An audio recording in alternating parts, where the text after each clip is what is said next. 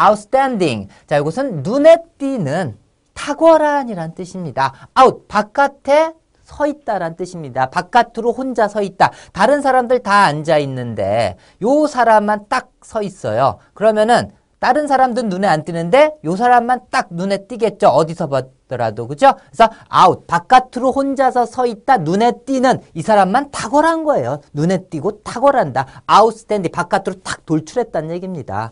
알겠죠? 자 그리고 미결제의 미해결에 자 빚을 안 갚으면 항상 대문 밖에 빚쟁이들이 막 서서 기다리고 있죠. 너 나오기만 해봐. 내 돈 안 갚고 너 지금 뭐 하는 거야? 어? 넌 부도나면 다야 하면서 막 빚쟁이들이 바깥에서 바깥에서 계속 기다리면서 서 있잖아요. 왜? 미결제했으니까 돈을 안 갚았으니까 미결제 또는 미해결에 해결하지 않았으니까는 바깥에서 사람들이 막 서 있는 그 장면 연상하면서 같이 해볼까요? outstanding 다시 한번 outstanding. 자, 뜻이 두 가지죠.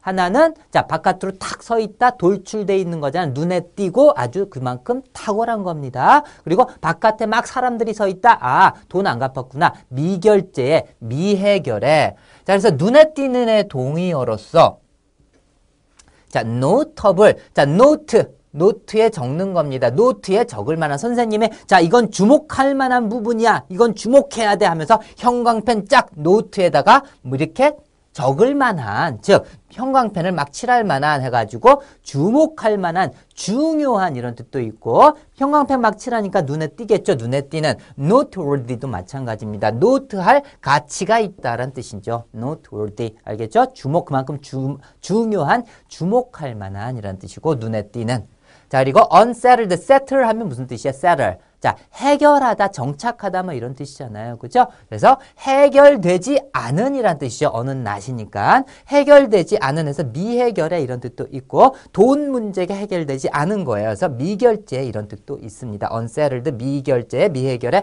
둘다 뜻 다 가지고 있어요. unsettled.